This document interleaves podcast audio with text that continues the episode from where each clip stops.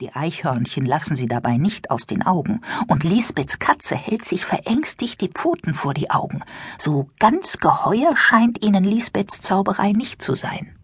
Hokus pokus, hopp und hip, Teppich, Teppich, nimm uns mit.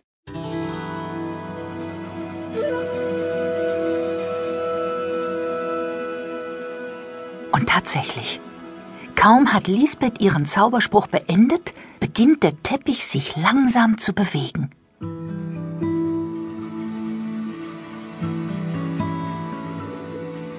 Erst hebt sich die eine Ecke in die Luft, dann die andere, bis der Zauberteppich etwa eine Handbreit über dem Boden schwebt. Lisbeths Katze wird das Ganze jetzt zu unheimlich. Sie sucht schnell das Weite. Auch die Eichhörnchen verstecken sich. Juhu, das klappt ja wie geschmiert. Aber wo ist die Katze jetzt hin? Mietz, komm, bleib bei uns. Nicht weglaufen, Mietz.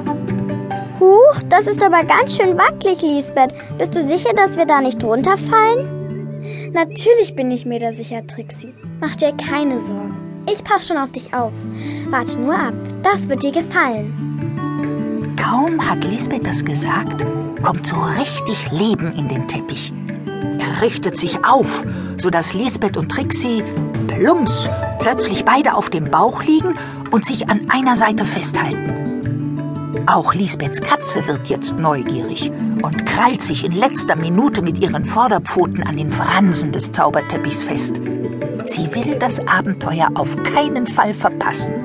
Yippie! Es hat geklappt, Trixie! Wir fliegen! Halt dich gut fest! Endlich, endlich! Alles aus dem Weg! Hier kommt die Hexenprinzessin auf ihrem fliegenden Teppich! Haha! Jetzt kommt der Teppich richtig in Schwung. Er bäumt sich vorne auf und dann noch mal hinten. Er macht einen Buckel und bockt noch ein bisschen und los geht's. Schneller als alle Hexenbesen saust der Teppich mit Lisbeth und Trixie und der Katze in die dunkle Nacht hinein. Hui! Der Teppich ist so schnell, dass die Eichhörnchen ihre Verstecke verlassen und ihnen nur noch erstaunt nachschauen können und die Fledermaus, die gerade vorbeikommt, vor Überraschung in der Luft einen Purzelbaum macht. Lisbeth und Trixie bekommen davon nichts mehr mit. Sie fliegen und fliegen immer höher. Die Welt sieht von oben ganz anders aus. Alles ist ganz klein, fast wie in einer Puppenstube. Die beiden Hexen sehen tief unter sich eine Tankstelle und den Badesee mit der großen Rutsche, von der aus man so herrlich ins Wasser plumpsen kann. Zum Glück scheint der Mond so hell, dass sie alles ganz genau erkennen können. Beide können sich gar nicht satt sehen an den Dingen unten auf der Erde.